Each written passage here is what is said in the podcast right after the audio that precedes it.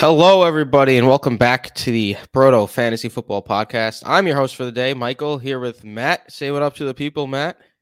What's going on? What's going on? It's good to be here. Yeah, as you guys have likely deduced in the first eight seconds or so, Tim is not here. I'm the one hosting today. Tim had some uh, some fatherly and uh, pregnant wife husbandly duties to take care of last minute. He had his uh, like he had all his segments set up and everything ready to go, but he had to bow out at the last minute. So it's me and Matt today. Um, thank you guys for listening. Heading into week 11 now through now through 10 weeks of the season. I don't know about you, Matt, but I feel like it's a uh, it's flying by this this year. Too quick, too quick yeah. for sure. Yeah. And as always, this podcast is brought to you by the Fantasy Football by Broto app. If you have not downloaded it yet, you are you're honestly making yourself a worse fantasy player by not downloading it. And I'm not even just trying to toot our own horn, but like any there's just so many things on the app that you could use to from player cards to stats to true matchup rank to uh true values to all the articles and look one I tweeted about this one little uh sneak peek one pro tip for true matchup rank if you go to the if you go to true matchup rank and you look at all teams not only do you see their true matchup rank but you see the the uh their ranking in points per game allowed. So you get to see the difference between teams who who have been playing better than expected and worse than expected, but have been but it, it's because of the matchups. Like teams who have played Travis Kelce, Mark Andrews, and such, they seem like they're worse against tight ends, but they're not because they've played more difficult tight ends. And it's really just it's like a cheat code. Um, like Dak Prescott a couple weeks ago against the Chicago Bears seemed like a bad matchup on the surface, but they were in the middle of the pack in um, in true matchup rank because they've played such bad opponents this year, and Dak Prescott had himself a nice day that week. So things like that is just right there at your fingertips for free on on uh, Apple phones, on Androids, like on tablets, however you want to access it. It's all there for you. So it's everywhere. Yeah, go ahead and download the Fantasy Football by Broto app. With that being said, Matt, you know I know Tim likes to go into the more of the nitty gritty, but I like to keep it a little a little more low key. But with that being said, we are going to dive straight into the news and notes of the day. We have uh some tough ones, but let's uh let's dive right into it with Donnie H here. Um, beginning with Cooper Kupp, Matt. in my home sad. league, my home league, I lead the league in points. I'm in third place because of some close losses. I have Cooper Kupp and Ja'Marr Chase on the team and I'm ready to to about punch a wall. Really, uh, Cooper Kupp. The prognosis is not a not a t- broken leg or anything of that sort. Um, he's been diagnosed with a high good. ankle sprain. Yeah, and the but the prognosis doesn't look good because high ankle sprains are not great. Um, people have typically sat out for four to eight weeks. Um, and the Rams are three and six this year. Look, man, I don't I don't really know what to say to Cooper Kupp managers. There's there's nothing you can really do about it, right? Yeah, I mean, at this point, certainly not like a drop candidate. I mean, Terrell Owens played on a broken leg in the Super Bowl, so like guys can come back. But with the Rams, like you said, at three and six, there's not really a reason to force him back either, um, unless they go on a tear while he's out and and just bang off four wins in a row um, or something of that nature, it's tough. Eh, eh, you might not see him again for the fantasy season at all. Like uh, that yeah. just is what it is. And it's just a brutal loss. I mean, look, because John... it's week 11, right? So four yeah. weeks puts him at like the earliest possible comeback puts him at week 15, which is one week into the or the start of the playoffs, rather. Um, yeah, with the extra game this season. Yeah. Uh, yeah. So it's it's tough. It's looking like he might not be back for your teams at all. And John Wolford is so bad that Cooper Kupp had uh, three receptions for negative one yards before the injury. But prior to this week, Cooper Kupp was just continuing what he was doing last season. Like he he had not a single game outside the top 24 receivers, several top five finishes. Was just the like shoe in for a top two wide receiver every single week. And now all that goes down the drain. Um, just a brutal, brutal loss. This is one of the one of the bigger injuries that you could possibly have. Like it's there's not much else you could say about it except damn. And hopefully for Cooper Kupp managers and for Cooper Kupp, he's able to come back near the end of the season, maybe play week 14, 15, something of that sort, and uh, get back to being Cooper Kupp. But I mean, let's all hope Cooper Kupp managers that the Rams start winning games because there's no need to rush them back if they're three and ten. Um, next up, Jerry Jeudy left the game with an injury, an ankle injury.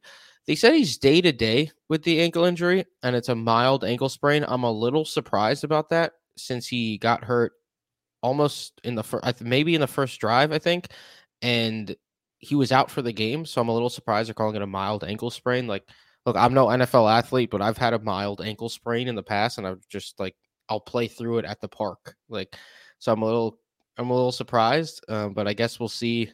Maybe they're downplaying a little bit. I think it's very interesting. Uh, that's I what I we, think as well. Yeah, I think we really got to pay attention to the um to the uh the injury reports for Wednesday and Thursday. But if Jerry Jeudy gets in a limited practice on Friday and is a game time decision, would you feel comfortable putting him in your lineups, or you think? I mean, I don't feel comfortable putting in a completely healthy Jerry Jeudy into my lineup at this point in time. But I, yeah. I do think he's the best receiver on that offense. Yeah, I mean, he has been uh, the best recently. Um, uh, next up, Mark Andrews has a really good chance to play in Week 11. When have we heard this so. before? Um, yeah. Especially from becoming, the Ravens. Yeah, and it's becoming really uh, like Rashod Bateman's injury wasn't supposed to be that bad, and then bam, he's out the season.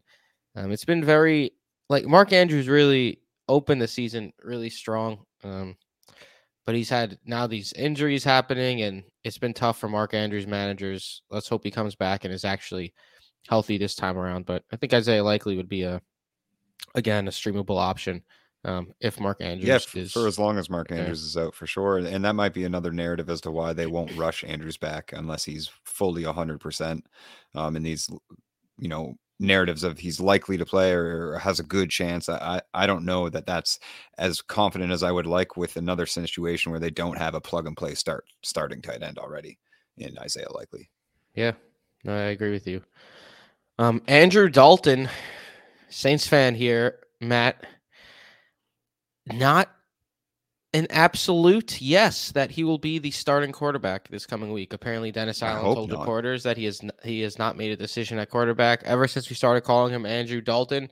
He had that one big game and then has come crashing back down to earth and reminded everyone, guys, I'm I'm Andrew Dalton. I'm not like some uh, some star quarterback.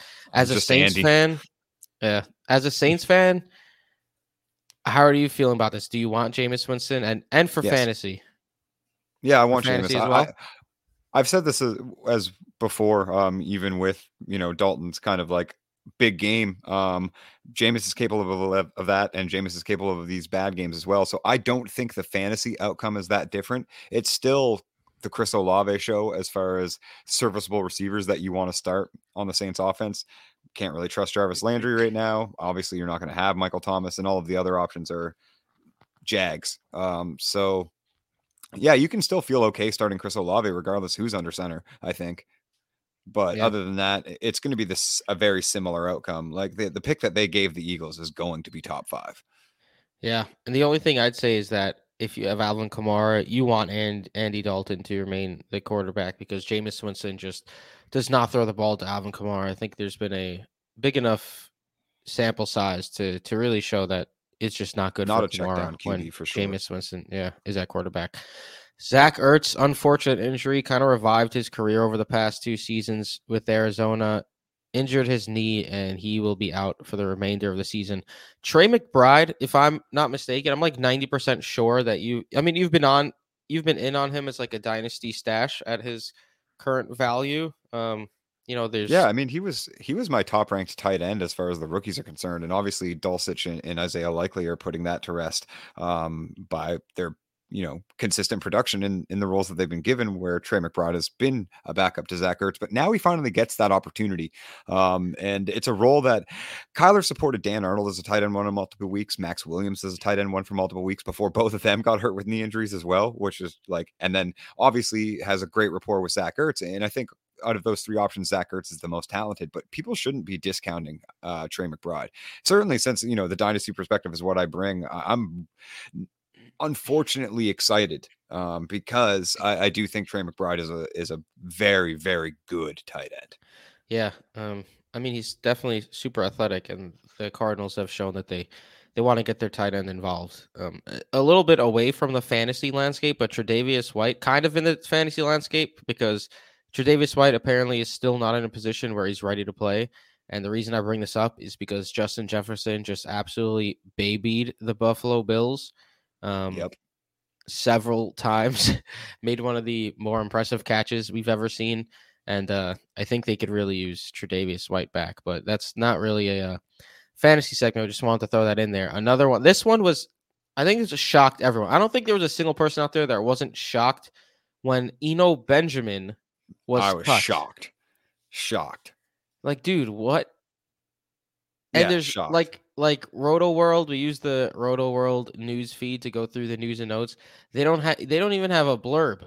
I don't think anyone understands the cut. Like Eno Benjamin, I feel like if something doesn't come out within the next two days that he said something to someone or something happened behind the scenes or I don't know, he got into some like some issues outside of the football field.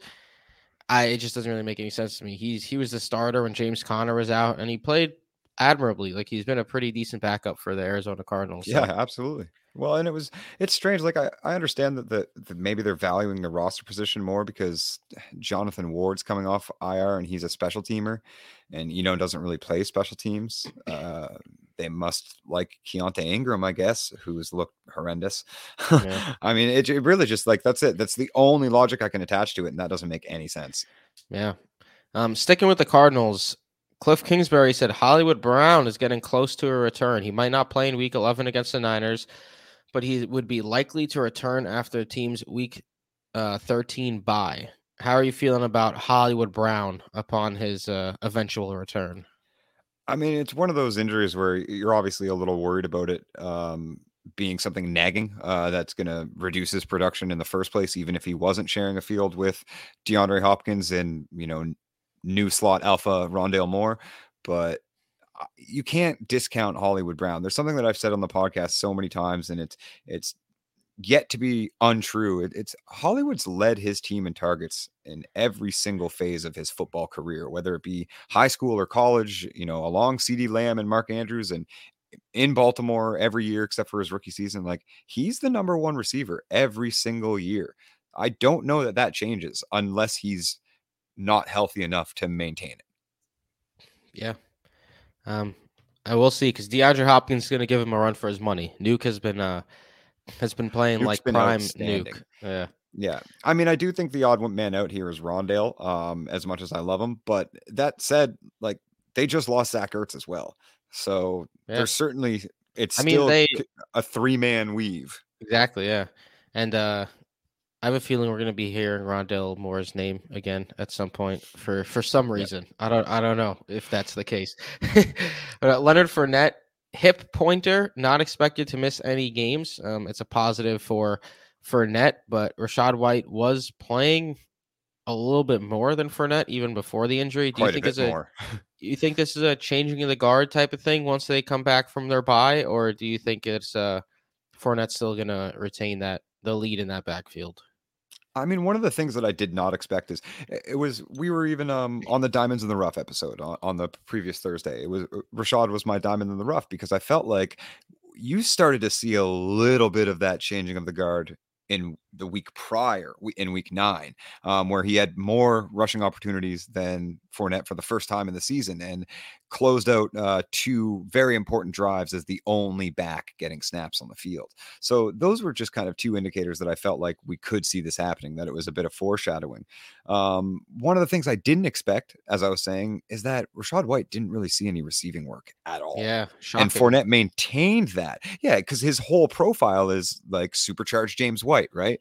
Um, he's a pass catching back. And Fournette maintained his role as a receiver where they handed, you know, 27 carries to Rachaad and he, he broke the 100 yard threshold. So, I mean, if, if that's the way they're going to use him, I'm still happy with a, a RB1 v- rushing volume. Um, and I think injury or not, it, it's a definite 50 50 committee and looking like opportunity shares are going to be leaning Rachaad's way more and more.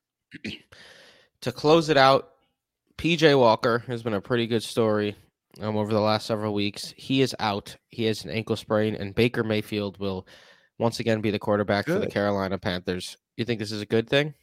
I mean, it's not good for them because they want to lose games. Like they're gen, you know, they want Stroud, they want Young. Like it's there's a reason that you know they put Sam Ehlinger in at quarterback for the Colts too. Like teams, some teams are tanking legally. You know, they're just putting yeah. in bad players you know, and saying, "Hey, we need to get this guy reps and see what we have." I said Walker was the last part of the news, but I guess we could throw in the fact that Jeff Saturday won his first game. yeah, insanity. The That's guy, I mean the guy said he was shocked that he was even offered the position. Two weeks ago, he tweeted, The Raiders look horrible. And then he goes out and he beats the Raiders as the head coach of a football proves team. his point. With the first time play caller by his side, some like young 30 year old dude who's like an assistant. Just I made a joke that he got the job playing a Madden tournament. Yeah, maybe. Who knows? Pretty much. Four verticals and put one of the guys on a drag and go from there. But uh yeah, pretty wild. But that'll be it for the news segment. Um, next up, as we all know and love, is the we saw that coming part of the podcast where we highlight a couple guys that we saw coming. So let's get right into that. Matt, why don't you start us off with your first we saw that coming? Oh well, I mean, it's not a it's not a big news that it's Rondale Moore. I mean, I've seen it coming for a long time. I've seen it coming since 2018 when Rondale broke out with literally the greatest true freshman breakout in the history of college football when he caught 114 passes for 1,258 yards and 12 touchdowns at 17 years old in the Big Ten. Um, he's the little slot receiver that could, man. I, I've never really been concerned about his size because he's truly a generational athlete. Um, and, and, no, I'm not saying generational football player, but the, the, the, level of athlete that he is, like ran, you know, a 4-2, uh, benched 20 reps, has a 42 and a half inch vertical. Rondale's a special football player, and he's starting to show it on the football field. Um, on the Thursday pod, I scoffed at his ECR and, you know, put him inside of the top 15 wide receivers, which is as this game goes on, as the Monday night game goes on, he's wide receiver 15 this week. Um, I cool. did kind of discount him on crunch time a little bit um, I thought Colt McCoy obviously wasn't going to be able to feed him the ball, and it would be who's the only quarterback proof you know, wide receiver on that offense, it's Nuke because he's proven it his entire career that he doesn't need a quarterback to be productive. Um, so I did get Rondale a little discount, but he exceeded all of those expectations. A career high 13 targets, catching nine for 94, 18.4 PPR points. And over the last three games, Rondale's averaging 10.3 targets, 8.3 catches, 85 yards, and 18.9 points. Like he's looking really good. And I know that there's going to be like a lot of pushback and, and, argument of the whole vacated targets thing. Uh, and yeah, we haven't really seen him with all of the members of the Cardinals offense, but we're not going to. Like Zach Ertz is out yeah. for the rest of the season, and Hollywood's not back for, I mean, as we just mentioned it, probably three weeks or so. And in between then, who knows what happens? It's a rough game. Like I'm obviously not hoping anything, knock on wood, but if, if Rondale's healthy and in this offense, it has proven that he is going to be productive. And it's not just the manufactured targets anymore. His aDOT went way up last week, and he walked away from that game with one of the best catches that you're going to see this season. And that's saying something considering Justin Jefferson did what he did to the Bills that same day. Like Rondale caught a one handed over the shoulder behind the defender, turn away, two foot tap out of bounds. Like it was incredible. Eh, that was Pickens level catch. And people are just ignoring it because it's Rondale Moore. like, you know, so they think it's just a, a, one play thing. He doesn't have that talent, but he really does, man. And it's obviously something that I've been banging the table for. I've you know, since he came into the league and since I've been a fantasy analyst, eh, I think Rondale's a special player. And and yeah, I, I, don't think he's going to maintain 18.9 points per game. I will taper expectations on that, but I certainly think he's going to maintain fantasy relevance and good production in this offense for the rest of the season. Yeah, I mean, I wasn't as in on Rondale Moore as a redraft asset as you were this season, but over the last three weeks, if you have Rondale Moore, you are certainly very happy about that. Uh, my first, we saw that coming. Mr. Tony Pollard of the Dallas Cowboys. At this point, wash, rinse, repeat. If he's alone in the backfield, he's getting you 20 plus points no matter what. Against Green Bay, 22 rush attempts, 115 yards, found the end zone, six targets, three catches, 13 yards. Was the workhorse for the for the Cowboys. Like he already has some standalone value with Zeke there. Um, obviously a, a, lot lower of a floor in those cases, but when he is alone in that backfield, it's just locked and loaded top three running back every single time. And uh, at this point, the fact that they're not ready to just make him the lead guy is just, I think, mind boggling to everyone outside of Jerry Jones. But so be it. Like, what are you going to do? Um, yeah. Shout out, like I said, Tim is not here, but he did make a list. So shout out to Tim. Um, his first, we saw that coming, was Justin Fields, who uh, decided he was just going to keep running and running and running and running. yeah, I mean, it, against the Lions too. Uh, that that was another, you know, shout out to true matchup rank is is the Lions specifically one of their weaknesses uh, as far as fantasy production goes is they are the second like worst team against defending running quarterbacks and if Justin Fields is going to continuously be in the top 5 single rushing game production for a quarterback in every single week then yeah, yeah. I mean you're going to keep seeing this coming yeah I even had Justin Fields as like my QB 3 or 4 on the week, and you guys know how I feel about Justin Fields. Matt, hit me with your uh, your second. We saw that coming.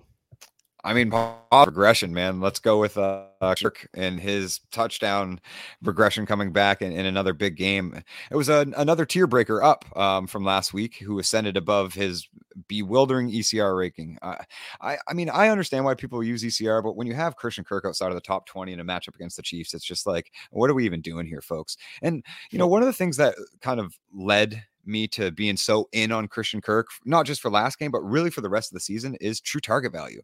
I think one of the things that true target value is specifically phenomenal for is finding positive regression candidates in fantasy football, like undervalue players who have a projected spike in scoring uh, coming. And I mean, he did. Uh, before Sunday slate, he was the wide receiver eight in true target value, but wide receiver 19 in points per game, which obviously is where people were leaning so heavily with that ECR. And bold enough to go against the grain and put him inside of the top 10 um, in the Thursday episode. And I mean, right now he's wide receiver three, I think, in points per game this week. Um, absolutely smashed even my expectations.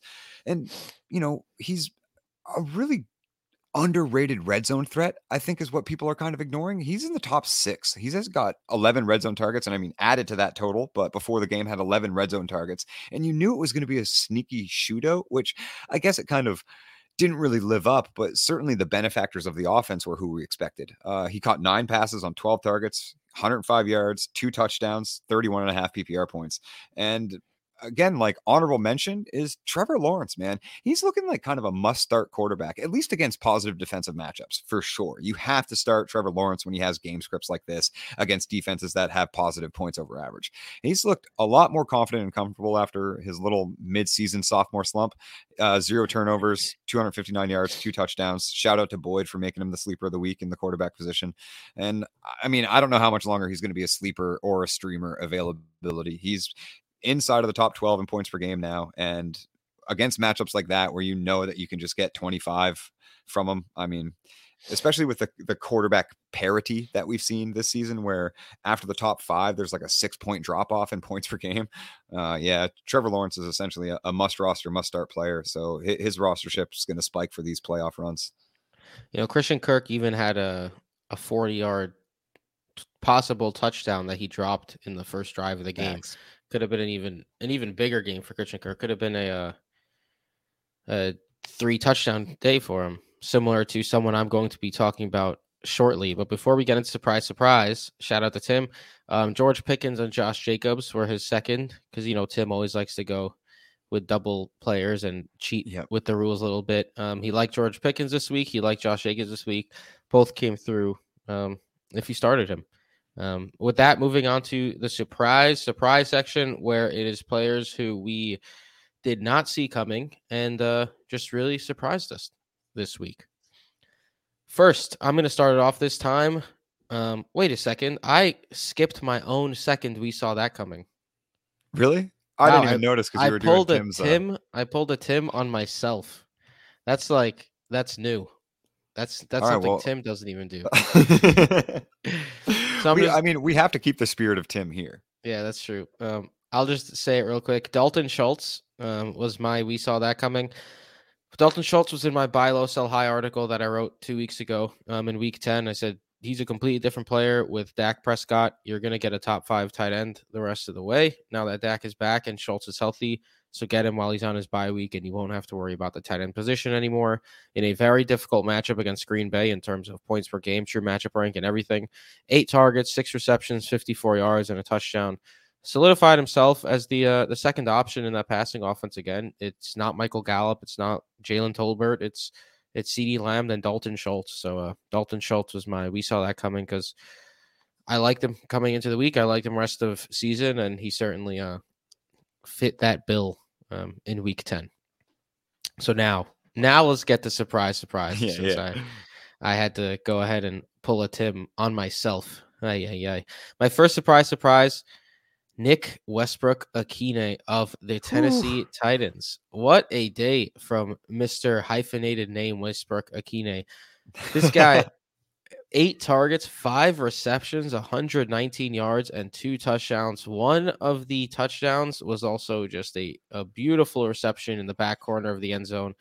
High difficulty. Probably if you do that like AWS catch probability thing, it was probably like I'd say lower than 35% catch Oh, probability. 100%. yeah, maybe even lower than like maybe lower than 20% catch probability. Yeah, I mean, it was that was an incredible catch on a not so well thrown ball either. I mean, I guess it was placed where only he could get it, but man, he could barely even get it. Yeah. And Nick Westbrook Ikhine was 0% rostered coming into the day in Yahoo leagues, coming off of uh, three straight zeros with three targets through three games. But of course, Malik Willis games are don't really Yeah, count. don't count. Um, he was he was a little bit more involved before that, but it's hard to just shrug off eight targets, five for 119 and two against the Denver Broncos, who are the elite defense that you do not want to face this season in terms of true matchup rank for wide receivers and quarterbacks. And yeah. uh, Ryan Tannehill came back. Ryan Tannehill was slinging it. They were able to contain Derrick Henry. Um, that's that's the real issue for guys like Robert Woods and Nick Westbrook Ikhine. If opposing teams cannot contain Derrick Henry, then they're not going to have days. Um, if opposing teams Exactly. are able to contain Derrick Henry, then that opens up the passing game a little bit more. So I don't know how valuable Westbrook Ikhine could be going forward, but this was certainly a surprising game and an impressive one at that. Absolutely. Matt, hit me with your first surprise, surprise.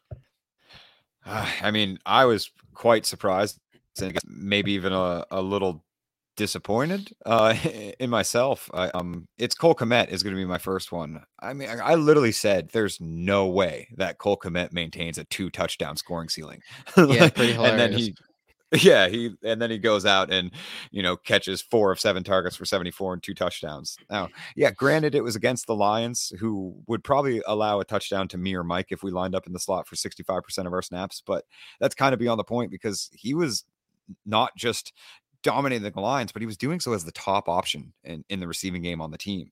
Uh, he exceeded Chase Claypool and Darnell Mooney. They both played secondary and tertiary roles to Kmet's team leading slash line.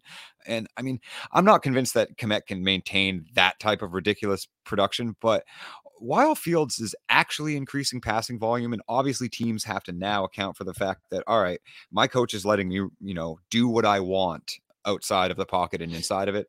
Um, and if you don't account for that, I will rush for 200 yards in your head.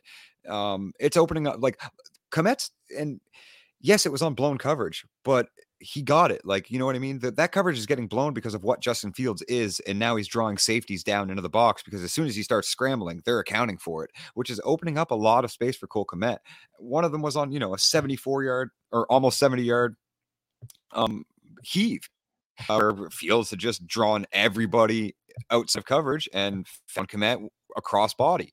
So, I mean, I, I loved Cole Kmet coming in. You know that I did. I still, Yep. you know, tip my hat to you and think that you kind of won that battle because his targets have regressed and, and everything has regressed really. Uh, but over the last two games, I mean, both of them have finished inside of the top two uh, players at their position.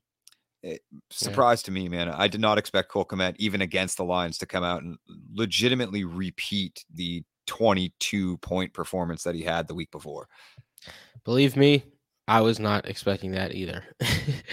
um, Tim's Tim's first surprise surprise comes from a rookie tight end in Greg Dulcich, who came crashing back down to earth in a game that was good on paper against the Tennessee Titans, coming off a bye, four targets, one catch, 11 yards. I was one who was a little bit more concerned about the Greg Dulcich hype as a every week tight end one. I mean, his first big game, he caught a long touchdown on only two targets. He had a nice game against the Jets and a solid game against Jacksonville as well. I just like I didn't know if we should trust a rookie tight end with Russell Wilson's trash offense. Um, going forward, the tight end landscape is so bad that I'd probably give Dulcich another shot, but one catch for 11 yards is is really bad. Um, how are you feeling about Dulcich going forward? I mean, I still think it's especially the the dynasty side. I, I, still think he's probably cemented himself as the number two behind likely uh, until McBride makes his debut. So he's certainly a viable asset, and as you said, the way that the tight end landscape is, I mean, you know, so I don't count Taysom Hill, but if you count Taysom Hill, that's seven tight ends. um, that Travis Kelce has doubled their points. And those guys are all in the top 12. There's seven guys in the top 12 that Travis Kelce has doubled. So the landscape is just barren. You can replace tight end 12 with tight end 20 and be just fine. Um, I still like Dulcich overall, rest of season hard to trust anybody, as we said with Jerry Jeudy earlier. Hard to trust anybody on that offense. Yeah. Uh, my second surprise, surprise, Christian Watson of the Green Bay Packers. Look, Jason isn't on the podcast anymore, but he's still in the Discord heavily, and he's always still talking about fantasy football and such. This guy in our home league is dealing with injuries and buys, and he picked up and started Christian Watson and Christian Watson sees eight targets, Beautiful. turns that into four catches, 107 yards, and three touchdowns in a huge, huge breakout performance against the Dallas Cowboys, really putting his elite speed on display. He mm-hmm. was even close to a fourth, like 50 yard touchdown where he looked back at Aaron Rodgers, didn't realize the ball was in the air. And by the time he tracked it down, he was a step behind it and couldn't catch up to it. If he knew that pass was coming, it would have been another 50 yard touchdown for Christian Watson. Like this guy had an absolute huge day, left with an injury for a little while, came back and just kept working, really put his speed on display. We've seen wide receivers in the second half who really did not do much in the first half. We've seen this happen year over year. It, it, people forget even Amon-Ra St. Brown was a nobody the first half of last season. He was outside yep. like the top 70 wide receivers. Nobody was thinking, I'm going to start Amon-Ra St. Brown. And then he absolutely crushed it the second half. I'm not saying Christian Watson is Amon-Ra St. Brown or is going to be, but this was the first game where Aaron Rodgers actually showed some life and actually threw downfield and actually came back and won a game that they were down by two touchdowns. Like it was vintage Aaron Rodgers type stuff, and yeah, a lot looked of it, like Aaron Rodgers of old for sure. Yeah, and a lot of it was due to Christian Watson, and he gets Tennessee next week on a short week. Um, great matchup. Um, his week 15 through 17 matchups are glorious as well for the fantasy playoffs. So I'm going to talk about Christian Watson tomorrow on the uh, on the Patreon only waiver pod. So I'm going to shut my mouth a little bit right now. But yeah, Christian Watson. Some surprise, surprise. Goodness. Yeah, hit me with your second and final surprise, surprise, Matt. I mean, this this surprise is less about the player uh, and the points that he scored, and more about how he scored those points. Kenneth Walker's catching passes, and oh, quite oh, yeah. literally no one thought that he had that in his arsenal. And I always bring the dynasty perspective on the pod, so especially on the Monday side of of the podcast. So one of the things that I do as dynasty driven manager, and most dynasty driven managers and analysts do, is rookie evaluations, like prospect scouting and analytic profiles. Now, some seasonal redraft players might not be surprised by Walker's receiving numbers, but he caught 19 passes in three seasons in college. 19. A season with three catches, another season with three catches, and a season with hmm. 16. There's no threshold in anybody's analytical model that he met that would say he is capable of catching passes at a high volume in the NFL. And he had more receptions and receiving yards in the Seahawks week 10 game than he had in his first two seasons at Wake Forest before he transferred to Michigan State and he was the second. He was second on the team in targets with eight receptions. He had six or uh, eight targets rather. Um, he had six receptions for 55 receiving yards, and six was tied with DK Metcalf for a team lead. He also managed only 17 yards on 10 carries, which is also a huge surprise, right? So it's a double surprise surprise for Kenneth Walker because as it looks and as it seems, the Seahawks will do whatever it takes to get the ball in that kid's hand. If they're shutting him down on the line of scrimmage and the offensive line can't create space for him to find running holes where he's one of the better pure runners, was always one of the better pure runners um, in the draft class. Uh, that was one of the things that obviously had him boosted as high as he was without that pass catching profile. Is he's a phenomenal runner in space and, and finding open holes. Um, but when they can't get that for him, they're going to get him targets, and they're going to do whatever they can to find that kid touches because he's one of their most productive players. So if he can continue to do that, I mean, he was already looking like a bona fide star without it, but it's like imagine Nick Chubb if he gets six targets a game. Yeah, Kenneth Walker has uh, all the people who were hyping up Kenneth Walker. Um, seems like they were the ones doing it right because he has looked every bit as um, every bit as good as the people who thought he'd be good thought he would be, if that makes sense. yes, you're right. Um, and finally, in surprise, surprise, Tim here went with Kadarius Toney his little yeah. breakout game for Kansas City. I don't know if it's like super surprising after the uh there was no Mecole Hardman and Juju got injured, but nonetheless, two rush attempts, 33 rushing yards. So we got involved on the ground, even five targets, four receptions, 57 yards, and a touchdown. A little uh tightrope celebration type thing because he caught a touchdown. He the Patriots were inside the 10. Uh, excuse me, the Chiefs were inside the 10, and somehow Kadarius Toney was left completely alone on the right side of the field. Like he was seven Nobody yards away from the end zone, and the closest defender was like 20 yards away from him. And he had to like keep his feet in, and he just ended up hopping all the way to the end zone. So it was one of those. uh Tim yelled at me earlier in the season when I said Allen Robinson didn't earn his touchdown.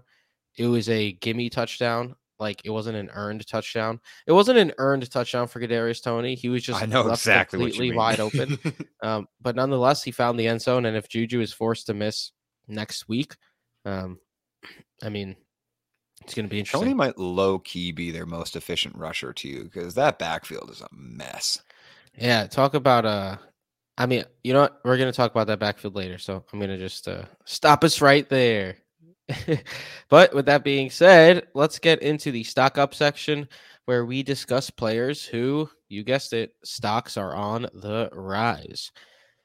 Matt, why don't you start us off with the stock up section here? Who's your first player on the rise? It's Foster Moreau right off the bat. I'll just get right to the name. Market shifts can happen from all sorts of ca- causalities, especially in Dynasty. Like there's literally infinite variances in manager psychologies, biases, everything can affect player values. And as unfortunate as it is, Darren Waller's injury and Hunter Renfrow's injury and Foster Moreau's consistent, serviceable production in a barren tight end landscape are causing a tangible shift. And Moreau's always been somewhat serviceable when Waller goes down. And he was exactly that again in week 10. He's never been a world beater like tight end one overall, but he caught three passes on four targets for 43 yards, one touchdown, 13.3 PPR points. And obviously, if you play tight end premium, which a lot of dynasty leagues are, are circled around, he's a pretty decent rising asset. And he's going to become a free agent. And Waller's obviously aging and injured. And, you know, four targets isn't a monumental share by any means. The Raiders, but the Raiders only completed passes to five total players. And Moreau's stock's going to continue to rise. Like, as long as he's the starter and people are desperate for points, it's a conjuncture of everything. Like, we're at the crunch time of the season, quite literally, where and dynasty managers need to buy points and there's going to be a lot of pseudo contenders that are grasping for straws trying to ma- maintain a playoff position and foster moreau kind of fits that bill where if you're holding on to him somebody's going to have to pay for him or you have pretty decent production eh, so you know as somebody that obviously you can find a lot of value in hidden places. Foster's got value outside of this too. I think he's done enough. Like much like a Dan Arnold did before he got hurt again in Carolina, um, but earned a good contract and a starting tight end role there in Carolina and had a lot of spike value eh, on the dynasty market. And it wasn't like turning over first, no, but there's value to be had and his value's rising and continuing. And if he puts up another or consistent back to back, you know, low end tight end one performances, I mean, yeah, Foster Moreau is certainly an asset that I think people are going to and I am certain like, you know, a cheap plug and play starting tight end that's putting up good numbers. Yeah. I'm into yeah, it. I've always been a fan of Foster Moreau. Um, his athleticism and he just seems like a pretty solid football player. I actually we in our my first ever dynasty league with Matt. It's me, Matt, Tim, Jason, our brother Johnny, Boyd is in there. It's a a fun dynasty league. Um, I drafted Foster Moreau late, and I remember Matt telling me that he was uh he was upset with me taking Foster Moreau. No, it's, it's a good pick.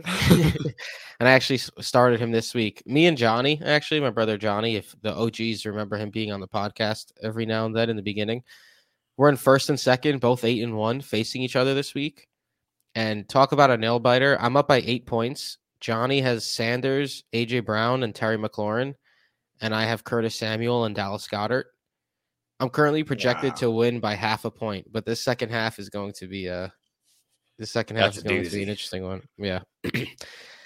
but away from the uh the personal side of things, my first stock up here, Colts players generally. I'm pulling a Tim here with uh with Matt Ryan back under center, not because of Jeff Saturday, um, but because of Matt Ryan back under center and not Sam Ehlinger. Matt Ryan was producing fantasy relevant players this season. Um, I think everyone knew right when Sam Ehlinger was named the starting quarterback, like, damn, this spells bad news for everyone. And Matt Ryan stepped in, and the offense looked way better. I mean, they beat the Las Vegas Raiders despite um, Jeff Saturday's coaching debut. Michael Pittman didn't have a huge game, but he did see nine targets, right back up there. That's the um, that's the most he saw with Sam Ehlinger. So it's nice to see him get those targets. Seven for fifty-three on those targets.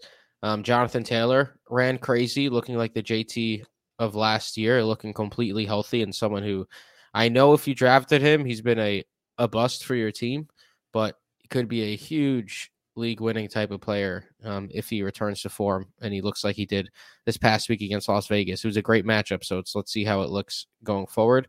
And then Parris Campbell came back to life, who has been solid this season when Matt Ryan is the quarterback. Uh, nine targets, seven catches, 76 yards, and a touchdown. So stock up for Michael Pittman, uh, JT, Parris Campbell, even Alec Pierce. He didn't catch a pass this past week, but everyone on that team, even even Facts. Kylen Granson had a uh, had a nice game out of the tight end position. It's just a huge boost for everyone with Matt Ryan back on the center and not Sam Ehlinger. Um, Tim's first stock up. We already discussed this, so we don't really have to get into it. It was Rachaad White. Uh, we discussed the Fournette and White backfield in pretty in depth already during the uh, the new segment. So Matt, why don't you hit me with your second stock up?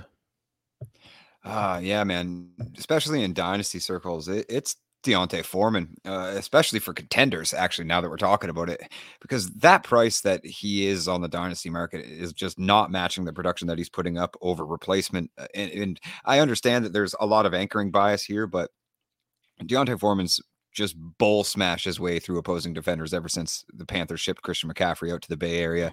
He's rushed over 100 yards in three of his last four contests. He took 31 attempts for 130 and one touchdown in week 10. He's shouldering an RB1 look workload and opportunity share, and he's putting up RB1 numbers.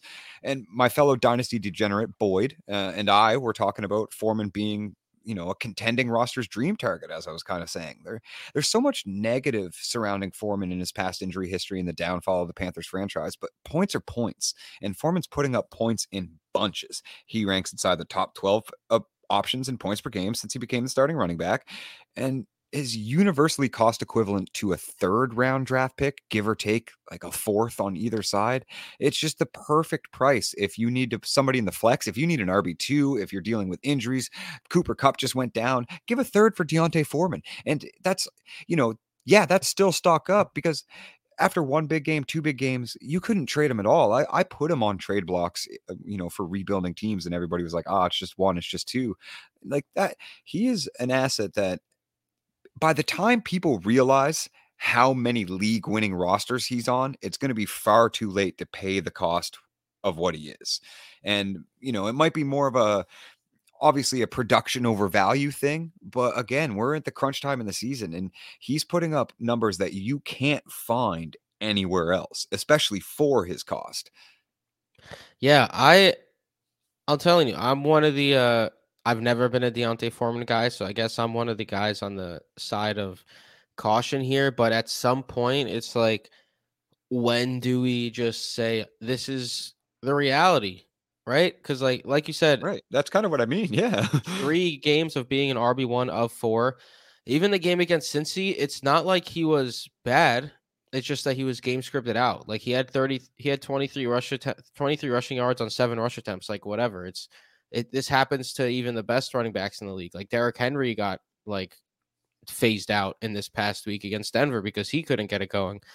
Other than that, I mean, D'Onta Foreman has rushed for 118 yards or more in three different games, 31 rush attempts, even with Chuba Hubbard back this past week against Atlanta. In my home league, I'm likely going to lose by the difference of Cordarrelle Patterson and D'Onta Foreman because I started Patterson over him in the Thursday night game, which is unfortunate. Um, but what are you going to do? Yeah, it's.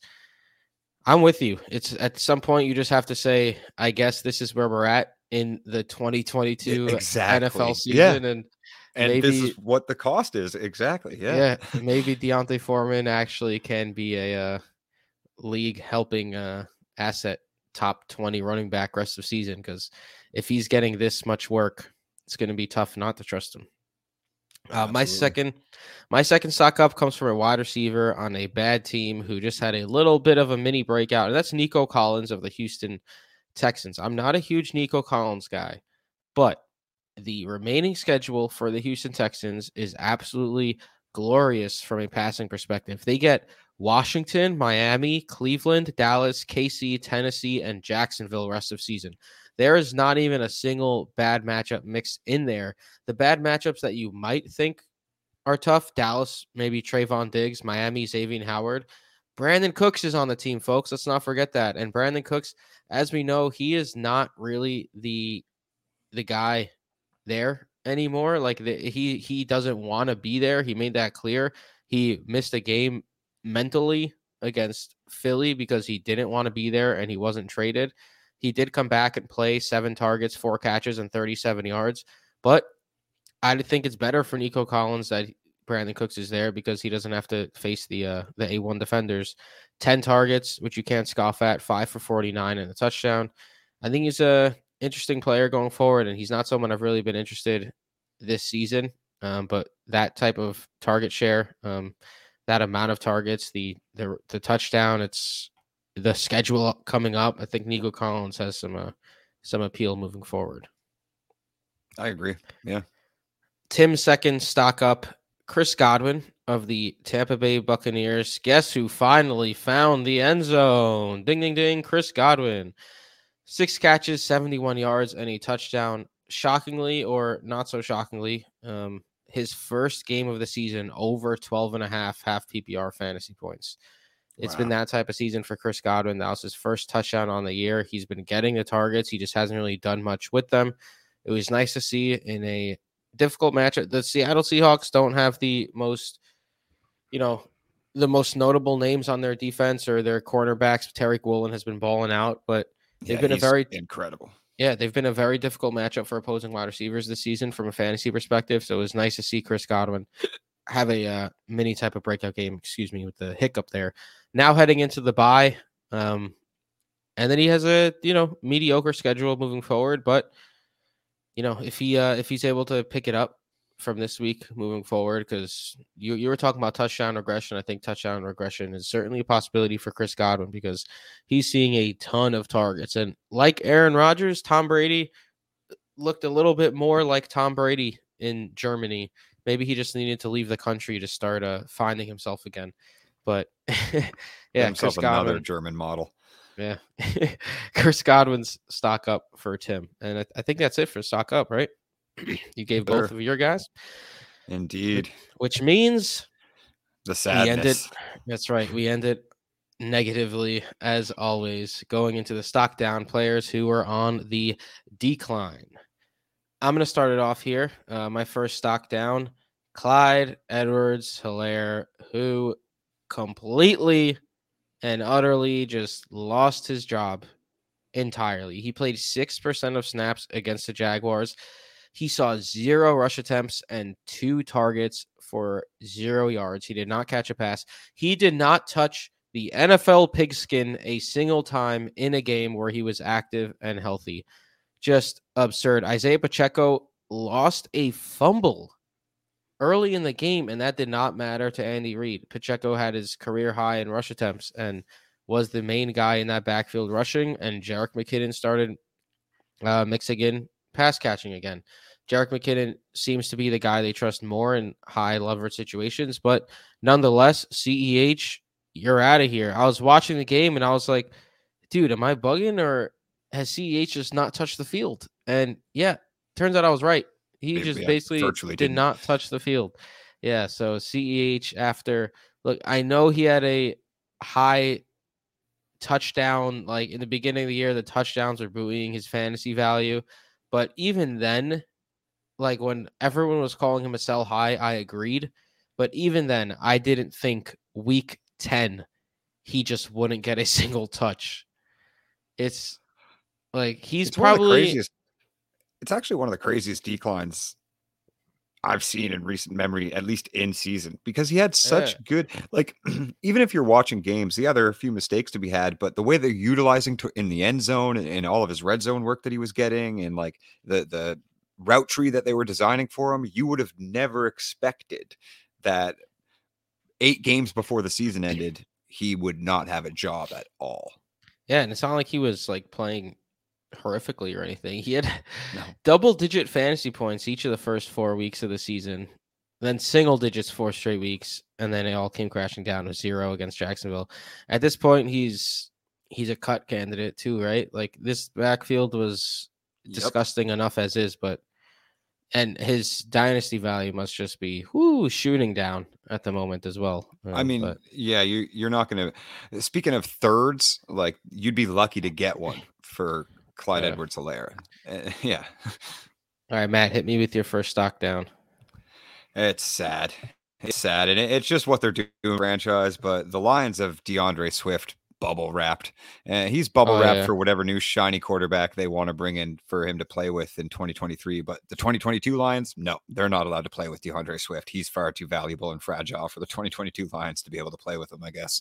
And I, I mean, I've talked about the value apex of the running back position and like the, the facade of value insulation that literally any active running back in the NFL has. I think saying that, you know, D'Onta Foreman and Clyde Edwards Helaire are essentially equal assets now kind of gives you a little insight into that. Uh, it's something I also touched on towards the end of the crunch time stream this past week. Uh, which obviously you guys should tune into every Sunday at 10:30 Eastern on youtube.com slash Broto Fantasy. Uh, but basically, the running back position is just the most volatile position as far as any value is concerned in Dynasty. And the influx of the upcoming 2023 class makes that volatility even stronger. It's not even so much the talent of the class per se, which is great. Like the talent of the 2023 class is amazing, don't get me wrong, but it's the minimal shelf life of everybody that's already in the NFL and the age cliff that's coming with all of these, you know, preseason valued RB1s are now dropping off massively. And if they're not dropping off, they're reaching a point where you can expect a major drop off. Now, I realize Swift doesn't really meet that age criteria, but his value's drastically declining because they're not playing him. So you don't have anything to hinge that value on come the 2023 offseason when there's arguably five new running backs that can make an argument for a top 15 positional asset. So the strongest assets always fit every single roster build. Well, Swift no longer fits contending rosters because he's not putting up any numbers. His value is all in assumption that eventually they're going to give him the workload that his talent demands. But he played just 10 snaps in week 9 19 snaps in week 10, while just Jamaal Williams and Justin Jackson steal major opportunities. Like, I think Swift's talent and potential are undeniable, but managers and the market are growing increasingly impatient, waiting for the Lions to entrust him with an opportunity share that's actually going to give us anything.